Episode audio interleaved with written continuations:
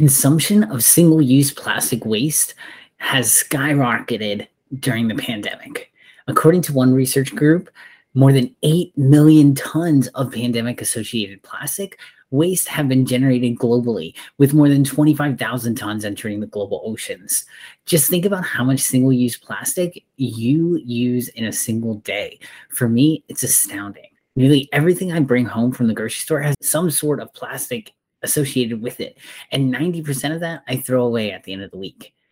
However, I was lucky enough to sit down with Carlo and Thibaut from FlexSea, who are working to solve this problem.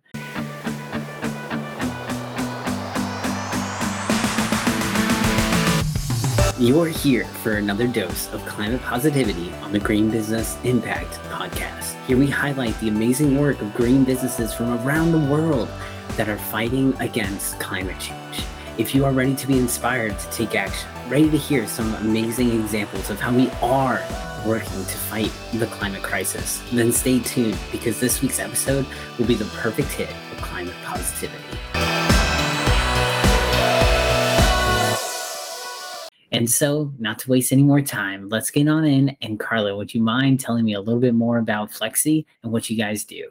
Flex is a project that started just over two years ago when the very beginning of COVID. Basically, I was finishing my master's at uh, Imperial College London and I went back home and I had a lot of time on my hand. And at the same time, I also had a lot of plastic coming home through the grocery deliveries and through the uh, Amazon. And basically, we were just stuck at home. So everything that I had to come home had to come packaged in some form. I was noticing all this plastic and I thought we had to do better, mainly because there's the two main solutions which are put out there to the world today bioplastics that already exist and recycling are flawed in a certain sense and are failing in many ways.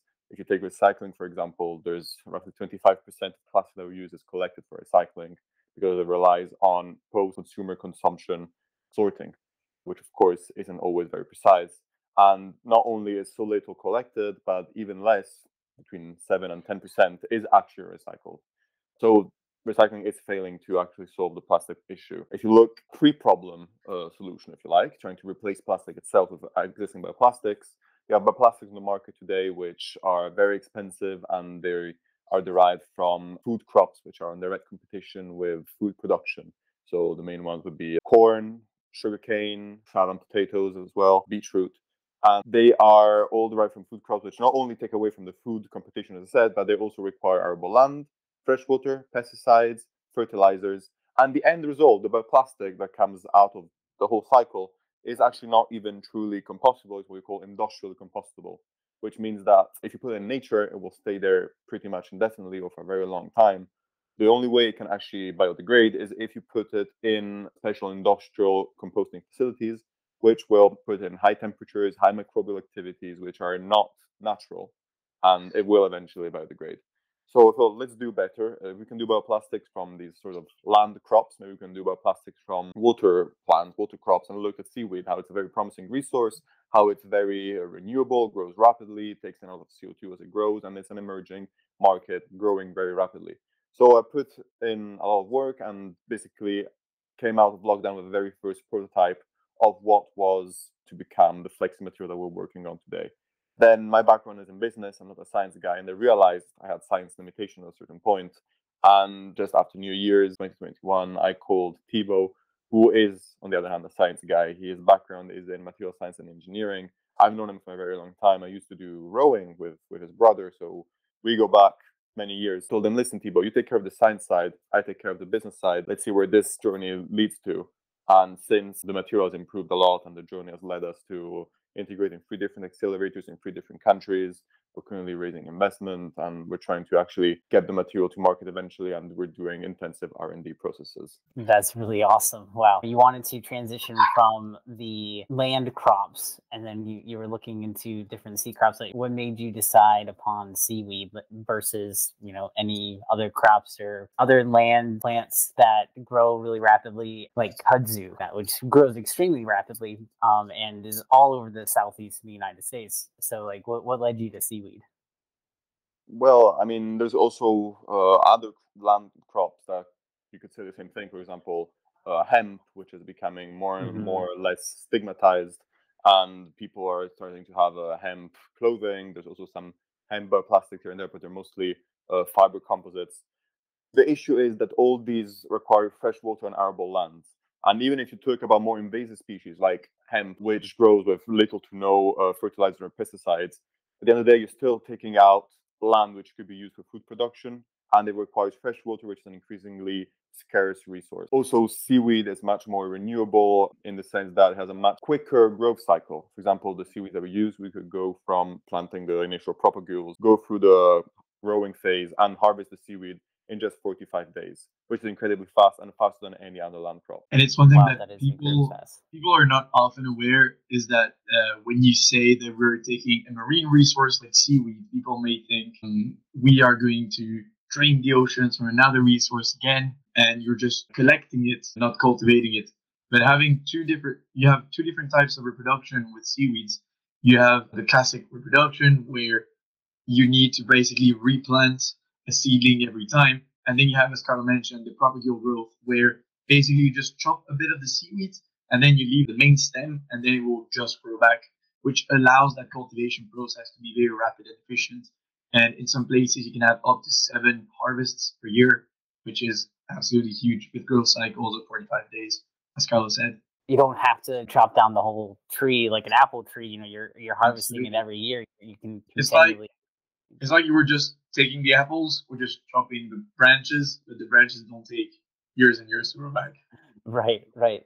Only take 45 days, right? Yeah.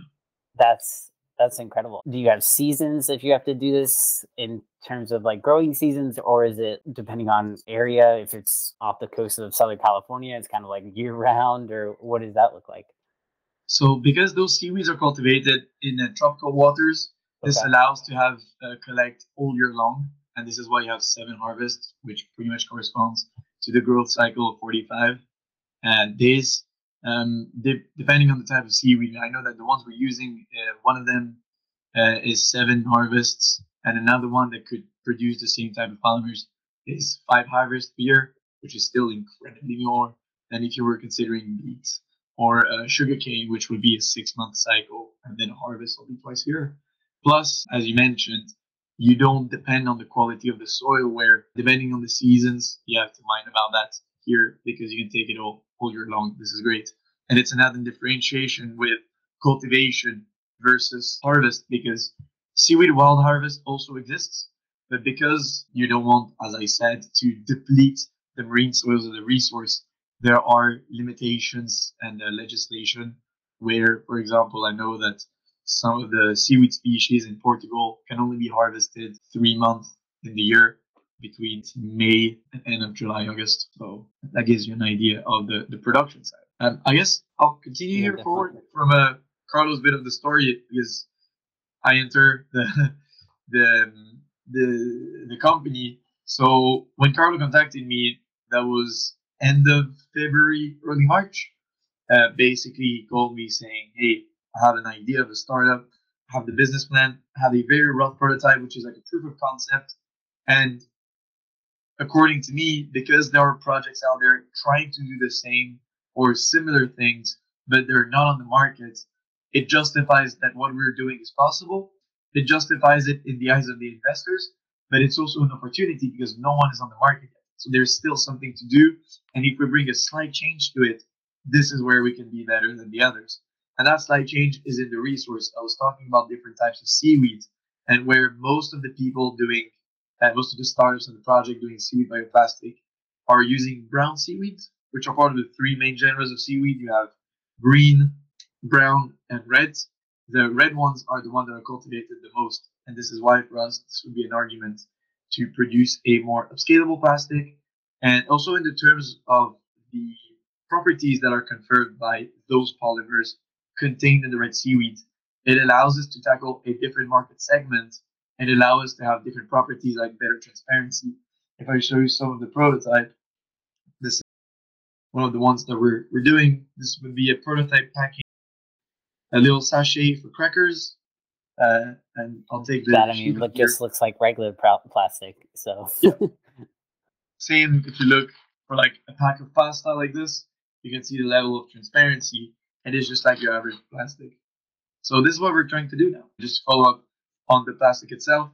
in terms of the properties, obviously, because we are very early stage, as I mentioned, Carlo joined, uh, called me to join the company in April 2021. Uh, we, we incorporated the company.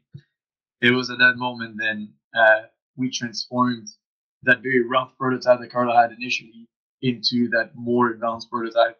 And now the funding that we're looking is what we need to make it go from the prototype stage to the MVP stage and then going into scaling, getting out of the lab, et cetera, et cetera. Definitely. In terms of scaling your harvest sites right now, how much potential do you have in terms of harvest sites? So the harvest sites are available.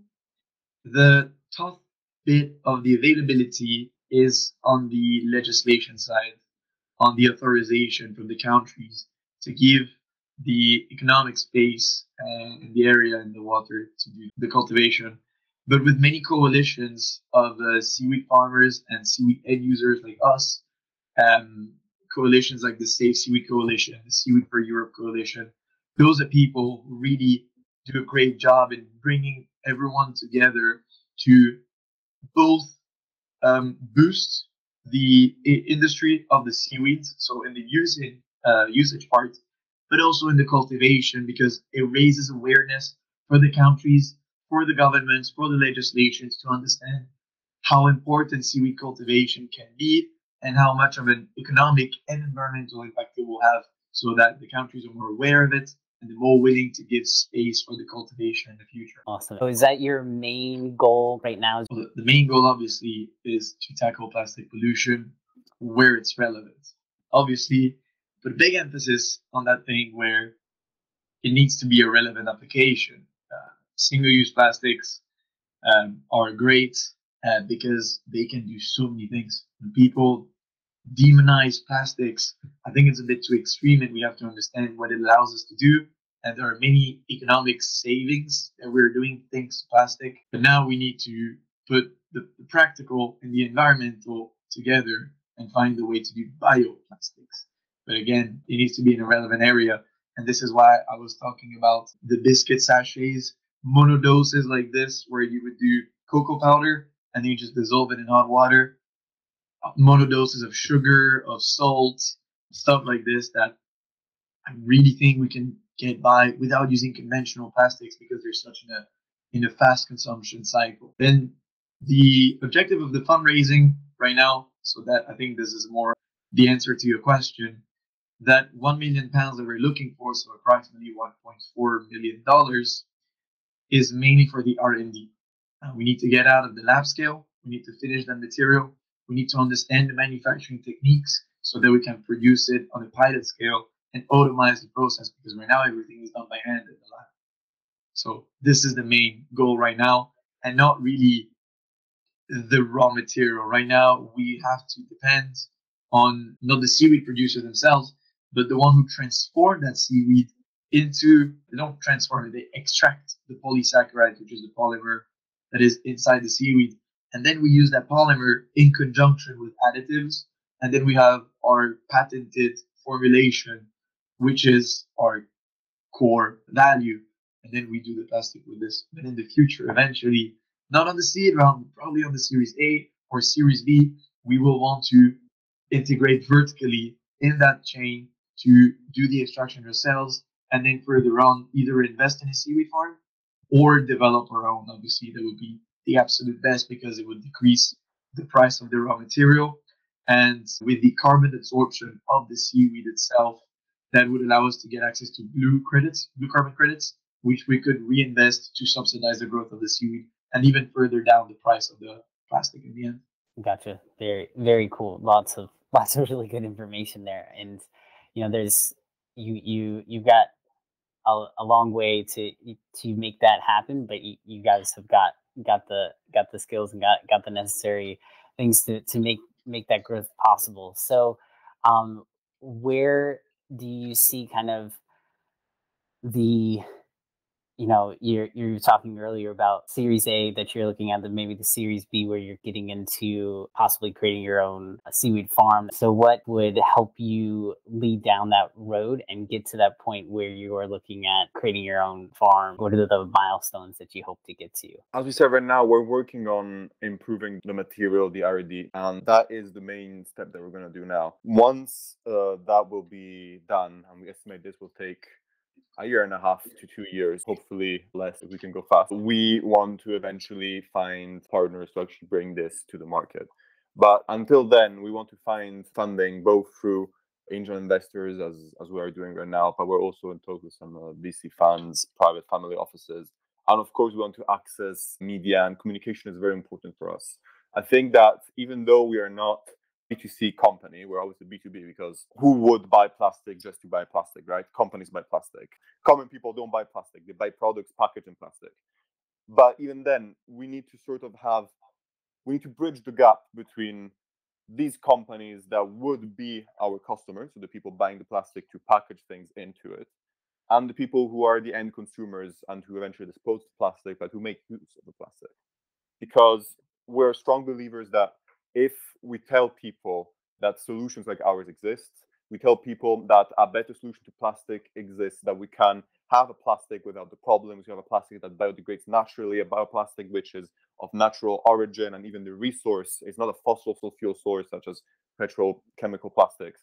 We have a renewable resource for which we make the plastic. Then they will start demanding this material into their everyday objects that they buy, into their fast food containers everywhere. Applications are endless. And if they want this material, eventually the big companies are going to start looking for this material and giving it to them. Because of course, companies only make a profit if they give people what they want. Otherwise, people won't buy it, or they might be less inclined to buy it. So that's why we want to communicate to put this commercial pressure on the manufacturers that eventually will help us get to market. And we don't want to do this just because we want to make profit. We want to do this because it it is eventually good for everyone, not just for us, because of course we're making the company going. But we're here to have an impact. We're here with a purpose. The company, the day of the company started when I was noticing all the plastic coming home. So it really would be a good closure of the circle, if you like, to actually make sure that we're not only making profits make a profit, but we're trying to get the company growing and expanding and having a global impact because of the reason behind it, which is we want to reduce plastic consumption and we want to improve the afterlife plastic because right now it is unsustainable and it's just going to get worse with increasing populations and increasing, especially with COVID that came. A lot of people are buying more and more single doses, single uses. There's extra precautions being taken from a sanitary point of view because, of course, packaging helps keep things sanitary. But if you're keeping everything sanitary by having 100 sachets of monodoses and then these are all being burnt up, sent to landfill, or even worse in the environment, they're not really helping anyone. Definitely not. I agree for sure. And a big thing that you're talking about here, which I've heard summarized, is it's people, profit, and planet, the three P's. Because you can't just focus on one of those. It's really all three of them. They're they're combined in so many ways. And especially with the profit side, a lot of earlier environmentalist groups were always focused on the planet or, you know, a socialist kind of group were really focused on the people side, but it's really all three. You got to include all three because if you don't focus on the profit, you can't help as many people. You know, you can't get out there and spread your word more. And with more success and more more profit allows you to have a bigger impact. So it's it's really all three, and I think you guys are are really going down that road for sure. Yes, this the triple bottom line is of really at the core of what we're trying to do. As you said, a company without profits is not a profit. It's not a company. It might be an NGO which works with grants and donations, but it only goes so far. If we wouldn't, if we didn't manage to have profits in the long run, which right now we don't have profits, but hopefully one day we will.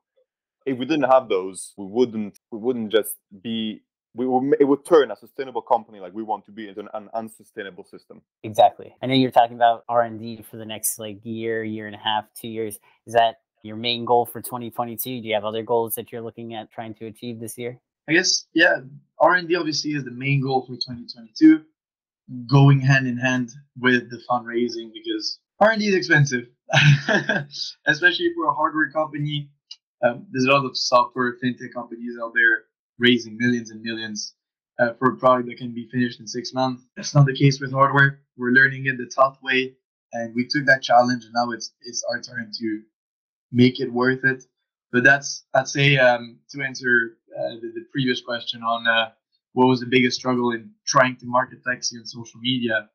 I would say that because the product is not finished yet, people might expect a bit too much or come to us directly on a commercial agreement purpose. The thing is, not everyone understands the dynamics of a a startup and entrepreneurship because it's very very particular when you talk to corporates and bigger entities who apply a business plan. We are in the in the research of one, and that's the, the main difference here. And the second thing is understanding the dynamics and the time scales of the development of, of the hardware of the material. You need to create it, you need to benchmark it, you need to do a whole lot of testing, and then you go back to the lab and you reiterate. And once it's good, you have to go to the lab again to the drawing board and get all of the manufacturing process, design the machinery, put the IP on it, and get all the accreditation for the food safety, for the food contact, etc. Get it approved in Europe, in the US, talk to the FDA, the FSA, etc. So advertising the product is great. Now we always need to put another. Like we give two images: is the image of the plastic producer and the image of the impact maker. The impact maker is really easy to transfer to tell to the people. It's really easy to say we make a bioplastic. Already everyone is, is going with you. Now telling them it will take a bit of time and then you have to change a bit of your habits in terms of the, the waste collection and you have to know that there are funding and there is other things involved in creating it. This is a bit harder to convey, especially when you talk to investors. The presence in social media is great. We need it in 2022, not for the commercial side, but mainly because it will tell uh, the investors, hey, we are here, we are working uh, at it for us. It's also a way to convey our different milestones. If we have an interview in 2021 talking about a rough prototype and we don't have anything else and no funding, and then a year later we say in another interview, we've had funding, we have started the fundraising, we've received X amount from an angel investor. We now have letter of intents with SN, uh, SMEs and bigger industrial groups. That shows there is progress. That also keeps everyone um, really excited for the progress of the material. So that's the ambition for 2022. Going forward and showing people that in a very short amount of time, we are able of making great changes both on the material and on the industry as a result. Right, definitely. Social media is definite asset for your company because you can get that message out there continuously. People can keep seeing your updates and Absolutely. being able to also reach out to these potential investors that might not know about you, right? Being able to go out there and, and get in front of new people continuous is really important.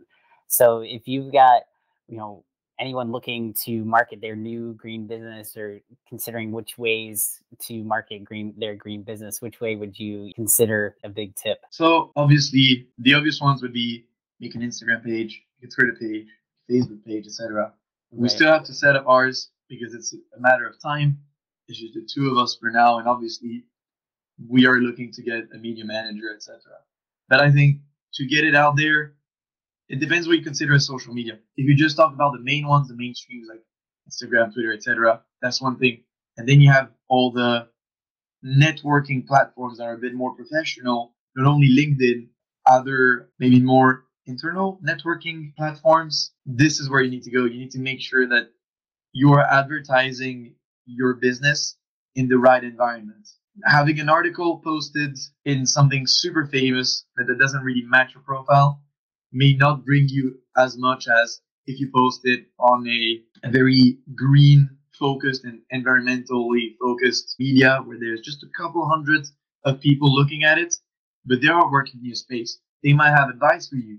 They can do co-working with you. You can have collaboration opportunities. They can give you advice for the fundraising. Even some investors can be in there, potential customers, etc., etc. So knowing your audience I'd say is the biggest tip I can give. I agree. Knowing your audience is key. Carlo, did you have anything to add? No, really, I totally agree. And yeah, I mean, it's better to target perhaps smaller platforms sometimes that have a much higher uh, engagement rate because people are actually set in the mindset and are looking for things that you post rather than just put your hook out in the open ocean and hope something comes out of it. I mean, yeah, you can have big fish, but there might be many, many less than than if you go straight and targeted. Then you get a much better ROI on on that sort of targeted marketing than if you were to just random. Definitely. For this last question here, what is the number one way that somebody can get in touch with you guys? You can either find us on our website at flex-sea.com or you can find us on our LinkedIn page. Actually, through our website, you can also fill in the contact form. We're very active. We reply as soon as we can. We've started a lot of very interesting and insightful conversations with people that have actually contacted us through the website. So don't think it's an empty link. It works, and we're actually looking forward to hearing from you guys. LinkedIn and website is the best. Uh, plus, you can learn so much more on the website as well. If you have any questions, again, feel free to join us on LinkedIn. Completely open. Awesome. Thanks, guys. You for listening to another episode of the Green Business Impact Podcast. We hope you enjoyed receiving another dose of climate positivity. In a world that constantly inundates you with the negative things happening, it can be great to take a break and hear some great things happening in the world. Make sure to hit subscribe on Apple Podcasts or your favorite podcast app to stay up to date with the latest and best interviews of top minds in the green industries. And if you are interested in seeing the faces of the people in these podcasts or receiving free business training specifically geared to green businesses, make sure you check out our YouTube channel and subscribe. Thanks again, and we can't wait to see you back here next time for another hit of climate positivity.